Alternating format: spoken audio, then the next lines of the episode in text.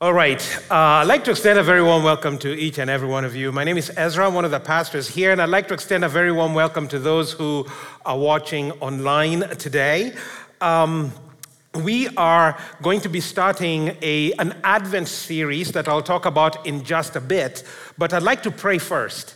And then we can uh, jump into the word. I can explain exactly what we'll be doing here uh, today and also in the coming uh, weeks leading up to Christmas. So let's pray together. Father, we thank you for your goodness and your grace and your mercy toward us.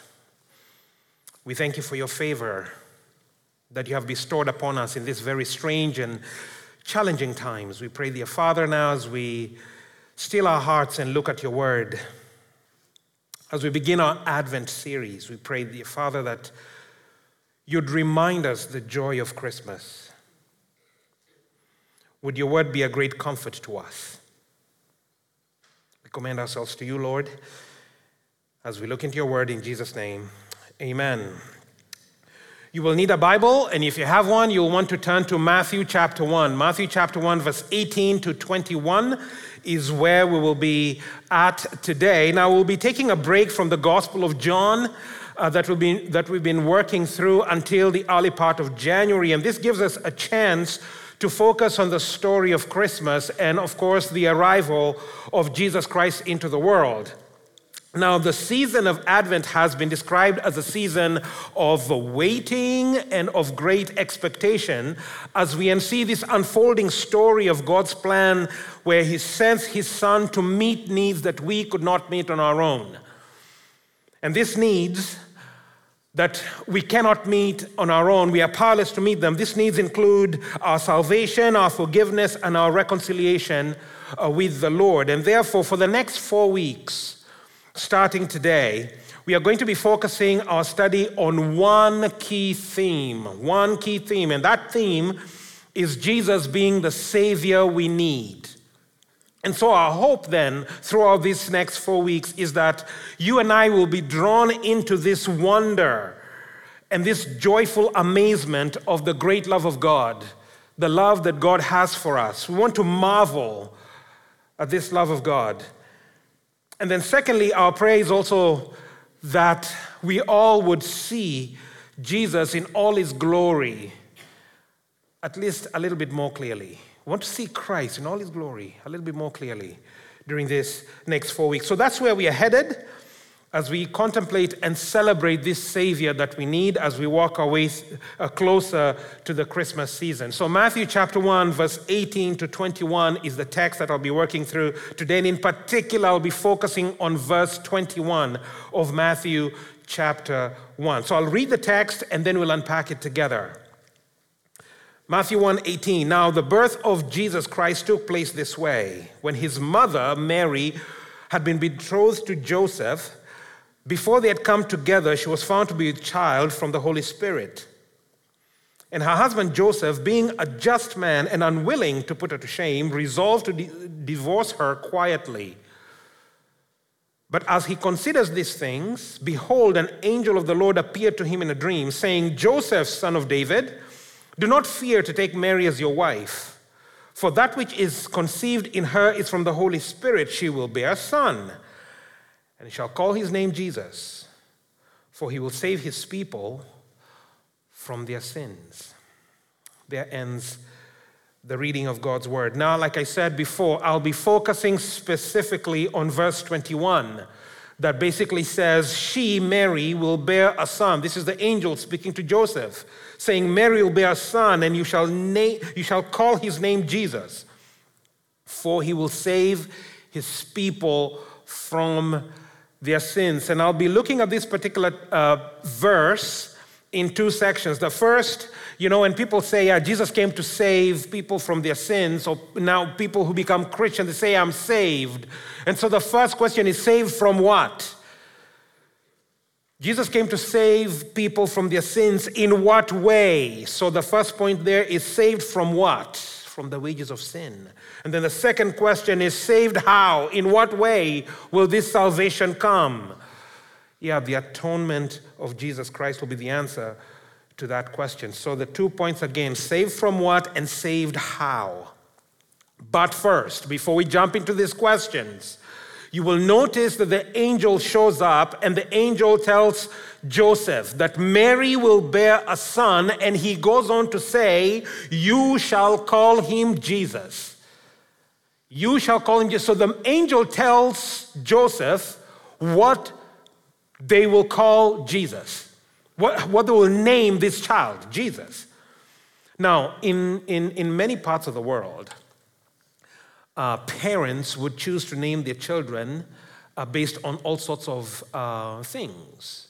So here in Canada, would basically be looking through books uh, with, with all sorts of names, or Google names, and so famous boys' names, and famous or rare boys' names, and rare girls' names. And so you're looking at various names, you and your spouse, trying to figure out, okay, so what are we going to name this child who will come? And maybe you already know the biology of this child. Maybe it's a boy or a girl, so, or maybe you don't know, it's going to be a surprise. So you choose a boy's name and a girl's name just because.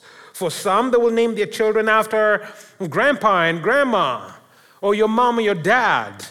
Well, in Kenya, where I was born, there are various ways in which we name our children. Of course, like here, we'll probably pick a name, a famous name, or Bible name. But there are certain individuals who would choose to name their children based on what time of day they were born. So if you're born in the morning, or mid afternoon, or evening, or night, you'll get a name. And so everybody will know when they call this name, this person was born at night. So, for example, there are some Kenyans who are called Otieno. Otieno is basically someone who was born at night. If it's a boy, a girl, Atieno. So Otieno or Atieno. Otieno, a boy, Atieno, a girl. And everybody will know, yeah, you were born at night. Or there are people who are, who are named based on the day of the week when you're born. So you're born on Monday, there's a specific name, or a Tuesday, or Wednesday, on a weekend, there's a specific name. Or there sometimes people be named based on current affairs. So something big is happening. So for example, when Nelson Mandela was the first president of South Africa once South Africa got the independence, when Nelson Mandela was released from prison, a lot of children born around that time in Kenya were, were named Nelson Mandela. I have a cousin whose name is Mandela. Or when Barack Obama became the first African American president of the United States, there were many children in Kenya who were named Barack or Obama or Michelle, if it's a girl, after the Obamas. Again, just to signify the occasion that has happened. Now, in, in, in Jewish tradition, Parents would name their children with the intention that this, this, these names would have meaning. That's how the parents would name the children. The name would have a meaning. But if God Himself would give a name, that name had, that specific individual had significant, uh, a special significance around them. So, for example, you'll find Ishmael or Isaac or John the Baptist. These are individuals whose birth and their life had significant meaning. And you can find all those uh, meanings as you read their stories Ishmael or Isaac or John the Baptist. But for Jesus, what does the name Jesus mean? The name Jesus means God is salvation. God is salvation. So, what is the purpose? You will find that again in verse 21, our text for he will save his people from their sins. That's the mission. That's the purpose. That is exactly why Jesus was coming to save his people from their sins. Hence, the angel telling Joseph, You will call him Jesus. He has a mission. The reason why he's coming to save people from sin. So, our two points here. Point number one saved from what? When Jesus is coming to save people from their sins, okay, so how? In what way? Save from what? Yeah, the wages of sins, which will include guilt and the effects of sin and the consequences of sin. So, the guilt that sins brings, the effects of this sin, and the consequences. So, let's talk about the guilt. The guilt of sin. Now, little children, when kids are born, they're usually very, very pretty and very cute and very sweet. Now, you may say kids are not sweet. Now, you can see this cute little baby here, and you might wonder who might this be? Well, yours truly. I think I was a very cute baby. Very adorable, I must say. Very adorable child I was when I was young. Now, just let's pause on that picture for a moment. You see the one with the big head right there? That would be me. And these are my two brothers as well. And so we're lovely kids. Okay, now you can take the picture down. So we're lovely kids growing up.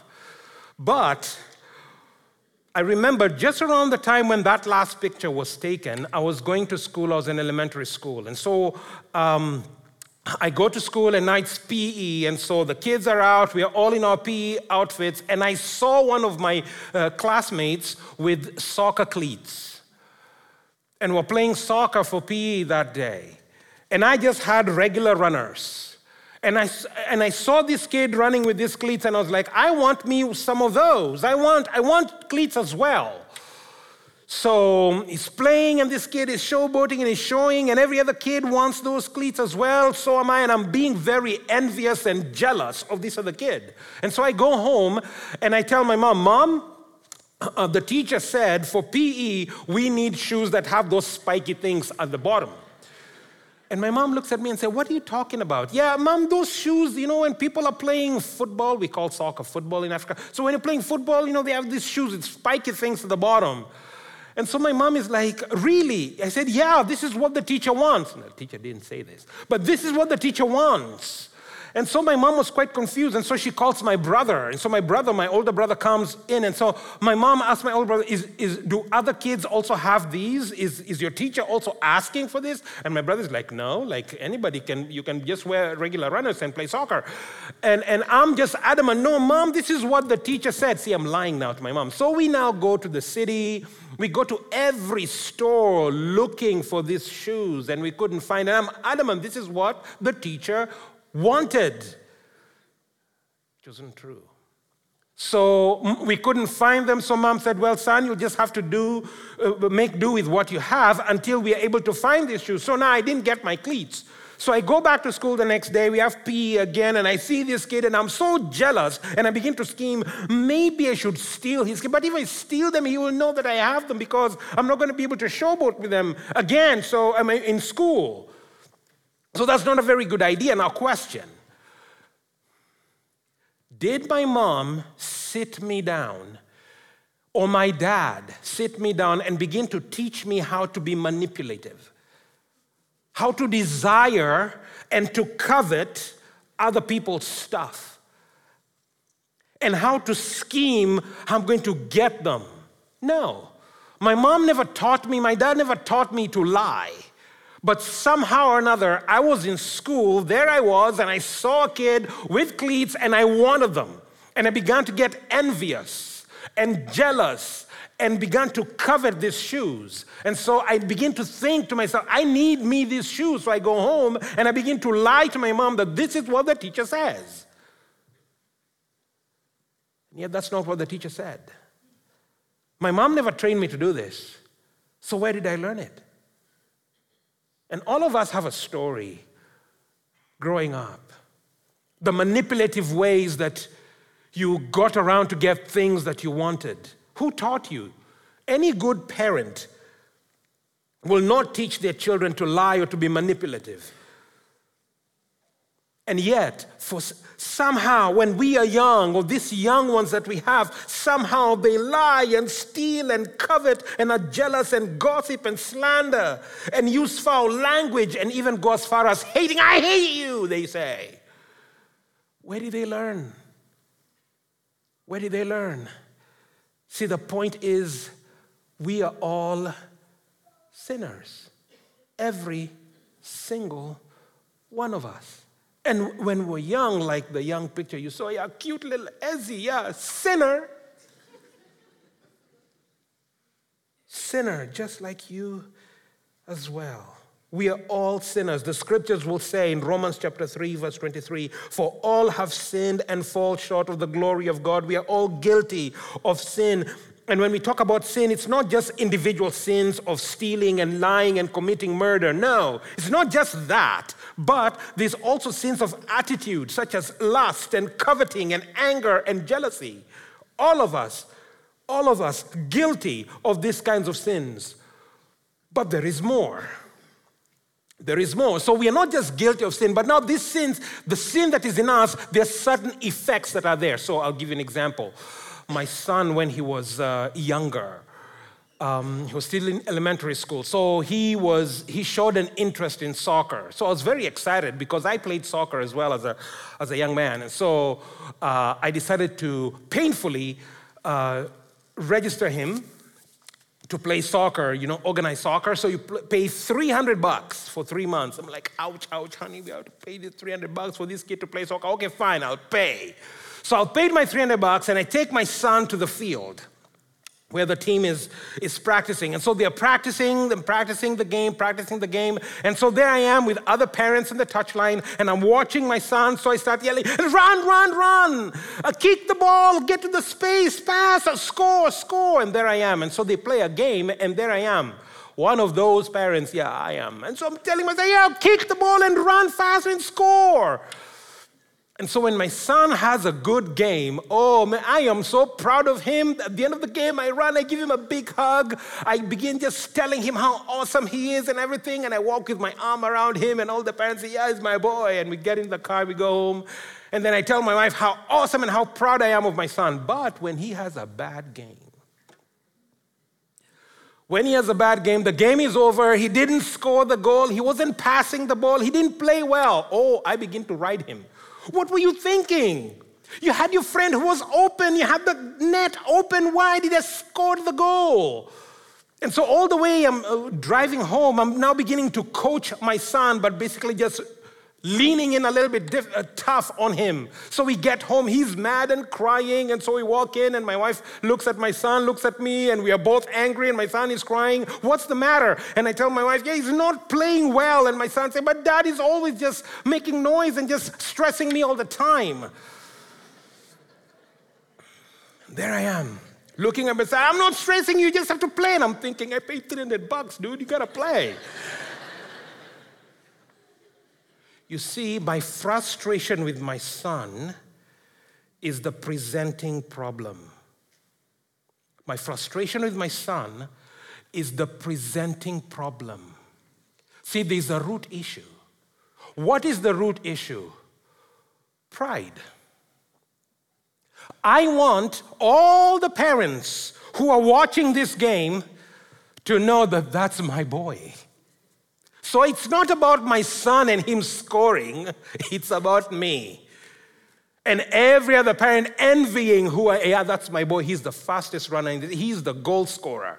He's awesome. And when he, my son has a bad game, then I'm not happy. Why? Because my ego was not brushed, my ego was not puffed. I'm now embarrassed because he missed the goal. The team lost because of him. And I want to hide. I'm so embarrassed. It's all about me. See, many of us are the same way. The things we get angry about, that's just the presenting problem. That's just the presenting problem. What's the root issue? Pride, selfishness, self centeredness, selfish ambition, you name it. It's always, there's always a root issue. And the unfortunate thing here, our sin is so deeply entrenched in us that we don't even recognize it. And sometimes, even if we recognize it, we justify. We kind of say, Yeah, I know this might be wrong, but surely it's not going to cause me any harm. I'll give you an example. There's a story of a guy who had a snake. True story, he had a snake as a pet. Now, why you'd have a snake as a pet, I don't know. But anyway, so he has this snake as a pet. And so he's feeding it, and it's just one of these pythons, this constrictor type of pets. So he's feeding it little mites and everything. And so he'd be home in the evening, and this thing is just slithering around, and it comes on the couch on him, and everything. He carries it in the kitchen, puts it around the, the, his neck, and he's selfieing himself with this snake and everything. So a buddy of his uh, who lives in a different country comes to visit and then comes over, and the guy say, "Oh yeah, by the way, you should see my snake." And so he sees this snake, it's like, "Dude, this snake is really big." Oh yeah, it's a beautiful snake. Look at it; it's nice and neon yellow. It's just beautiful snake. And the guy continues to say how, you know what? Sometimes when I go to bed at night, I'm sleeping, and I have this little pouch for it at the foot of my uh, of my bed, and the snake sleeps there. But at night, sometimes it just slithers right under the blanket, and we cuddle together with this snake. And the guy's like like, He what? Yeah, the snake comes beside me and just lays beside me. And this other individual, the guest, knew a lot about snakes. And he was telling this guy, dude, you do realize this snake is not coming to cuddle you. This snake is coming to size you up. So it is growing bigger and bigger. And every time it comes beside you, it is sizing you up to see is it big enough to take you on for you to be dinner? And the guy's like, ah, come on. I mean, this snake, he can't do that. Really? And sometimes, you know, this is who we are with sin. We think, oh, yeah, but it's not going to really be bad. Yeah, for other people it'll be bad, but in my case, in my case, it's not that bad. Really.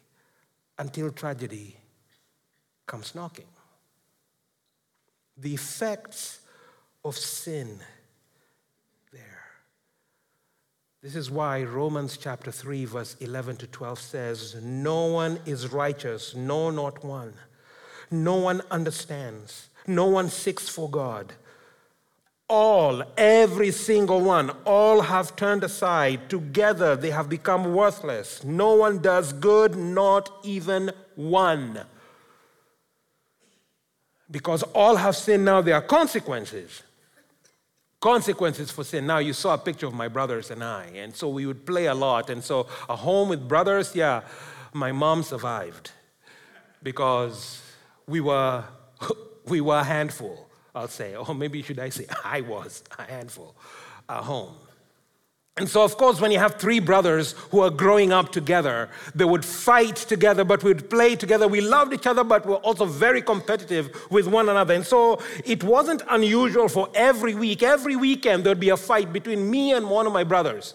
And so we just had this ruckus. And so, of course, we would have violated a code of conduct in our home. My mom would say, Don't fight, be polite, don't take what doesn't belong to you, and so on and so forth. We have house rules. And so one of us, me, would violate this code of conduct. And so after we violate the code of conduct, there will be an expectation from my brothers. They'll go and tell mom, Mom, you know, Ezzy did A, B, C, D. And of course, mom will be like, Ezzy, get here. And so there's this expectation from my brothers that now I, Ezzy, will face consequences of my behavior. It's not going to go well. And so mom will say, You just wait until your dad comes. Oh my. When dad would show up, it wouldn't be a good evening for this boy. Now, my father loved us. My father loved me. He cared for me. I know this and experienced the love of my father. But the evening of the, when I had fought my brother on a Saturday, and then my dad comes back home on Saturday evening, I am not seeing my father's love. I am seeing the other side of dad. I am now facing the consequence of my action. In other words, there is no because my father now is confronting me. And when there's no consequence, then my brothers would look and say, okay, then maybe this code of conduct doesn't mean anything. Or maybe mom and dad, they are unjust. Why? Because Ezra did A, B, C, and D. So, of course, if nothing happens to him, then this code of conduct means nothing. Or mom and dad are being unjust. But when dad would come home and enforce punishment. Yeah. There was no peace. You see, the point here is sin is any failure to conform to God's moral conduct in act, attitude, or nature. Any failure to conform to God's moral conduct. That is sin. God has a standard that He has set, and the reason He sets this standard is because He's creator. And He will say, This is what will promote human thriving. But many times, you and I, rebellious, born this way, pursuing the wrong things. And so, what happens then to rebels? who rebel. And sometimes we rebel knowing we rebel. I'm lying knowing I am lying. I'm stealing knowing I am stealing. I am watching stuff I know I ought not to watch. And all the rest of it. And all the, all the rest of it. You and I know this. We do this. We make conscious decisions to disobey. So what happens there? What should happen to us? See Romans 6:23 for the wages of sin is death. For the wages of sin is death. What is this death? It's not just alienation from God. It is basically seeing the other side of God. Now, people would say, okay, so when, when God is punishing people at the end of the age, when Christ comes back again, makes all things new, and now he's bringing judgment on rebels, how will God judge? People say, oh, you know what? Hell is a place where you know, you are removed from God. So God is not there. Hmm. You haven't read your Bible well if that's what you think, because Revelation chapter 14, verse 10, Revelation 14, 10 is very clear that Christ will be present as the judgment is being poured on those who are rebellious toward him. So, in other words, it's the other side. Now, there's the benevolent, loving, and kind side of Christ, and then there is the other side. This is the side you do not want to see. Just the same way for me, when, when I'm, I'm home growing up and I'm being a good boy and I see the loving side of my dad where he's giving gifts and all these things, we are talking, we're laughing, it's great until I am in violation of what he wants me to do. Then there's this other side that I don't want to see. Only that the seriousness of an offense rises with the dignity of the one offended.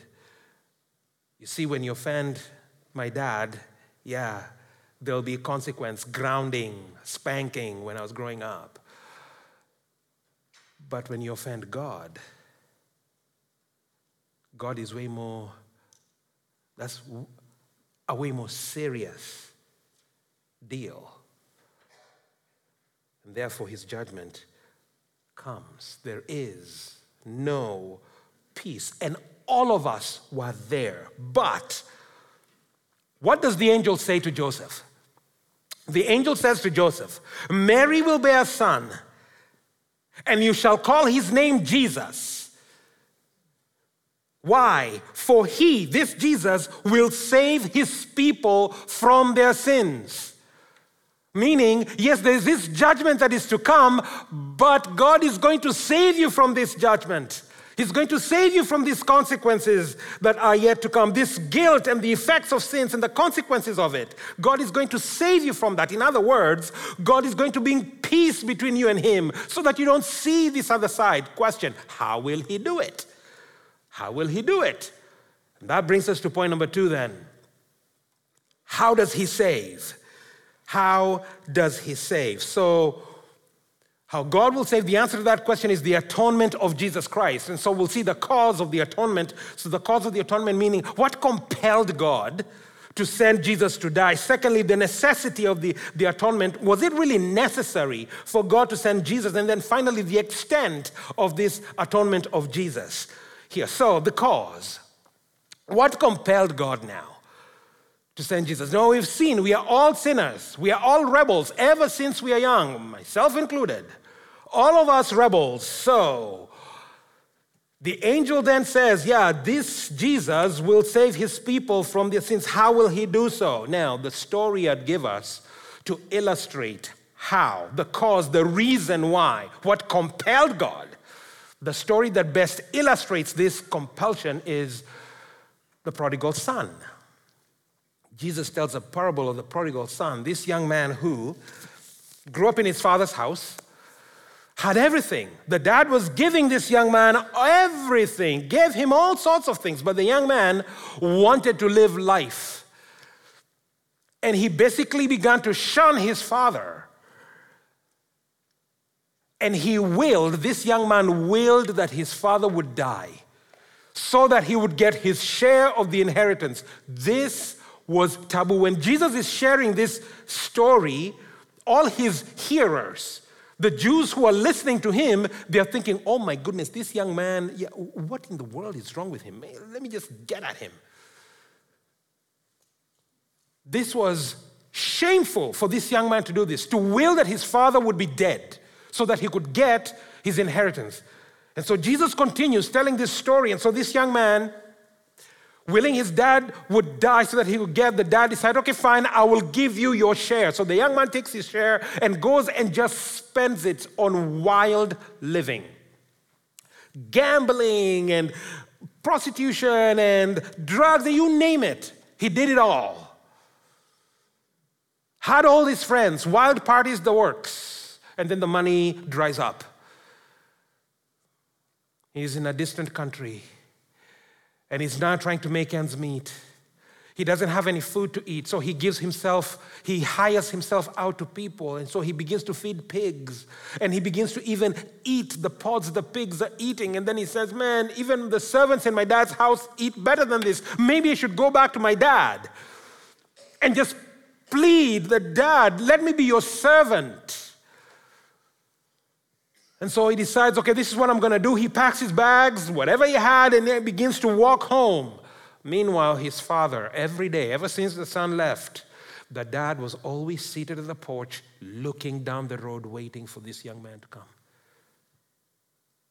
Always seated there waiting for this young man to come. Let me ask you this question.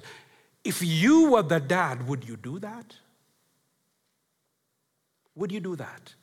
When your child calls you all sorts, swears at you, tells you how much they hate you, wants nothing to do with you but interested in what you can give them. You will pay the phone bill and put the gas in the car and pay the tuition and buy the clothes and don't bother me, and they slam the door in your face. They decide they want what is theirs, which is what is yours. And eventually you give it to them and they leave. They don't write, they don't call. They don't respond to any text messages, nothing. Would you be seated at, your, at the porch waiting and praying and waiting for this child to come back home? This is the story that Jesus gives. The father is seated there. And so the father sees the son coming one day. The, the dad sees the son come, he looks and looks, and that's my young son. And so back then they wore tunics. And so this old man grabs his tunic and lifts it up. This is taboo. The old man never did this. He lifts his tunic and he begins to run to his son. Something that people in the first century never did. Dads never did. Patriarchs never did this.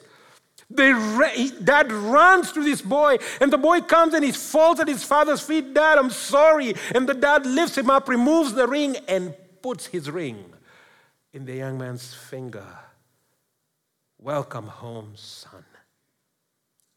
Now, there is so much that we can learn about the father in this story, but one of the things there is that is love. That is love. What compelled the Father to send Christ to die on a cross? Love. Romans chapter 5, verse 8. But God shows us his love for us in that while we were still sinners, rebels, busy lying and coveting and stealing and lusting and all this and being jealous and envious and slandering, while we were still sinners, what did Christ do? He died. He died for you and for me. And the best illustration here is Apostle Paul. The Apostle Paul, who would call himself the chief of sinners. What did Paul do? The Apostle Paul was worse than ISIS.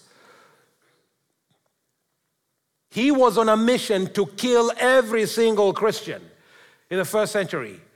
And he thought he's doing God's work. And there are people out there who think they're doing God's work by slaughtering Christians followers of Jesus. The Apostle Paul, at the time, Saul of Tarsus, was one of them. Until in Acts chapter 9, Christ comes and says, Saul, Saul, why? Why are you persecuting me? Why? If you were God, what would you do with Saul of Tarsus? Would you forgive him? This is a guy who's been killing your people, murdering them. At the time you met him, he had orders in his hands to go to a city called Damascus to slaughter Christians and drag many into prison. Would you forgive him? Would you? What compelled Christ to forgive this man? Many things, but love was one of them. Love was one of them.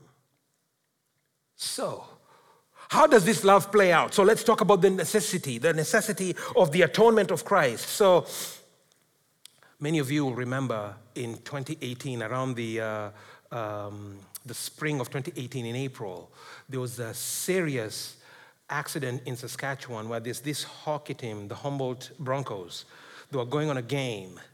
They were going to a game in the middle of the night, they were driving this bus, and there was this trucker who ran a stop sign and plowed into this bus, this minor hockey team. 16 young men died.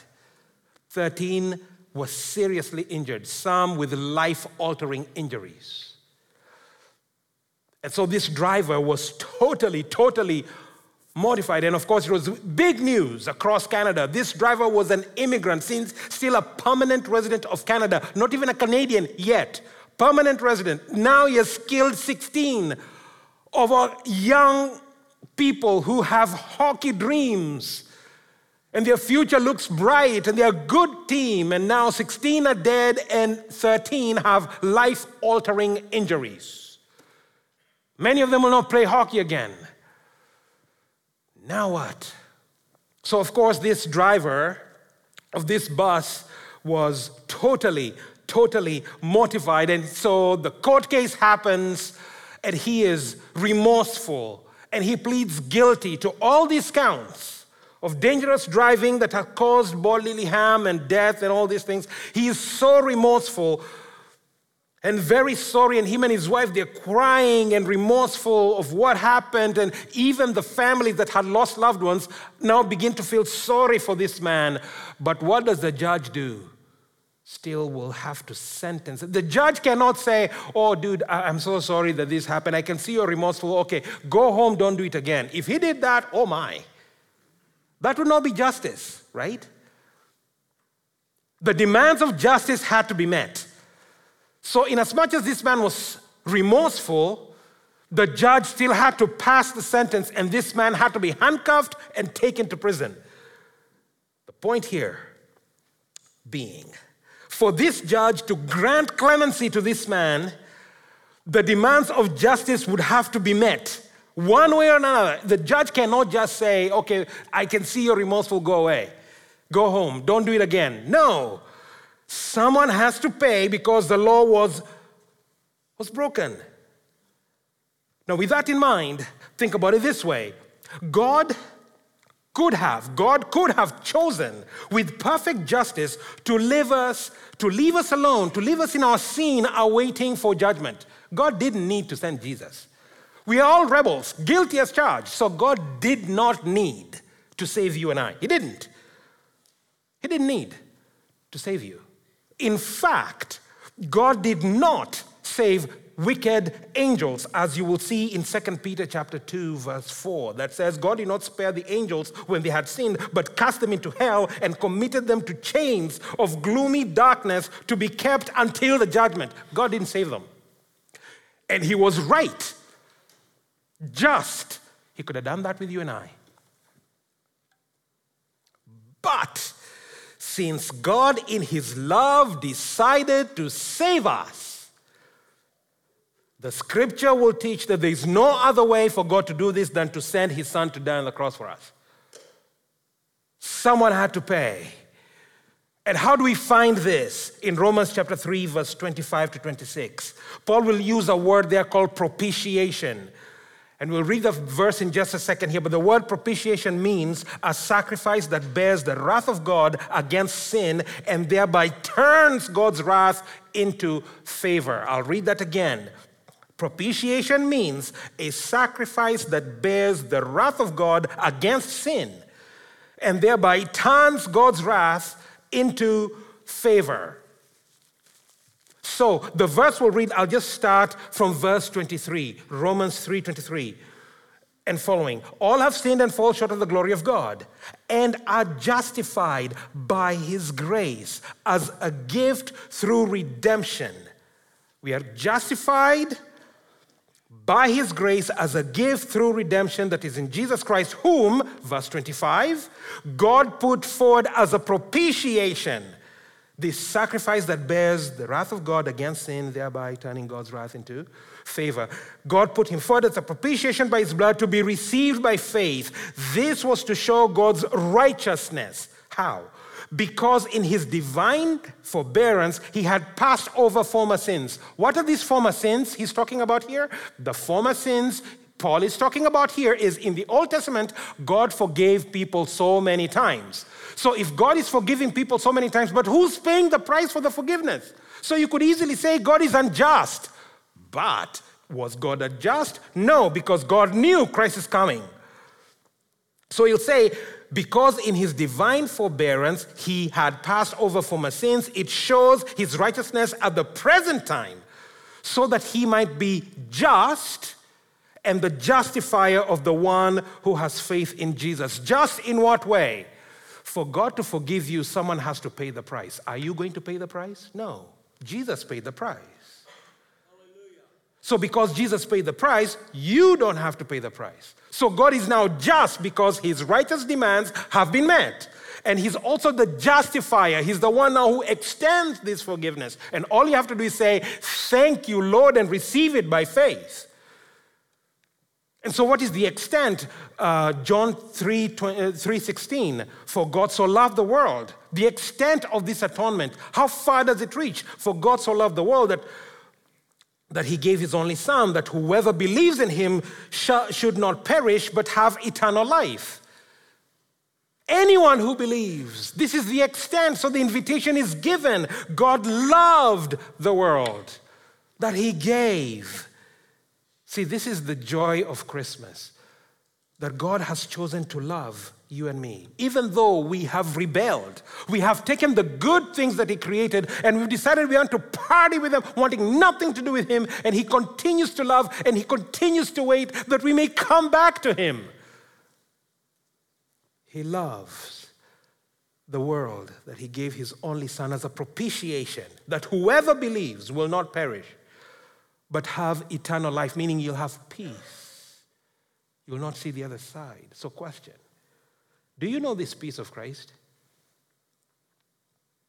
Do you know this peace of Christ? See, this is the joy of Christmas because the angel came to say to Joseph, She, Mary, will bear a son and you will call his name Jesus. Why? For he will save his people from their sins. Who are his people? The people of Christ are those who will come May this day not pass you by if you don't know Jesus. Would you know him? Would you know him? Would you come to him? Would you receive this gift that he gives to us? Let's pray. Father, for your grace, we are truly thankful. Thank you for the cross of Christ. Thank you that we can celebrate Christmas, not because of all the gifts that our f- uh, family will buy us, but Lord, because because of the gift that you give us, your Son, that we may have peace and be reconciled with you. Father, for those who are here who do not know your Savior, I pray, dear Lord, would your Spirit continue to woo them and invite them in. We commend ourselves now to you. Thank you, Lord, for the gift of Christ. We commend ourselves to you in Jesus' name. Amen.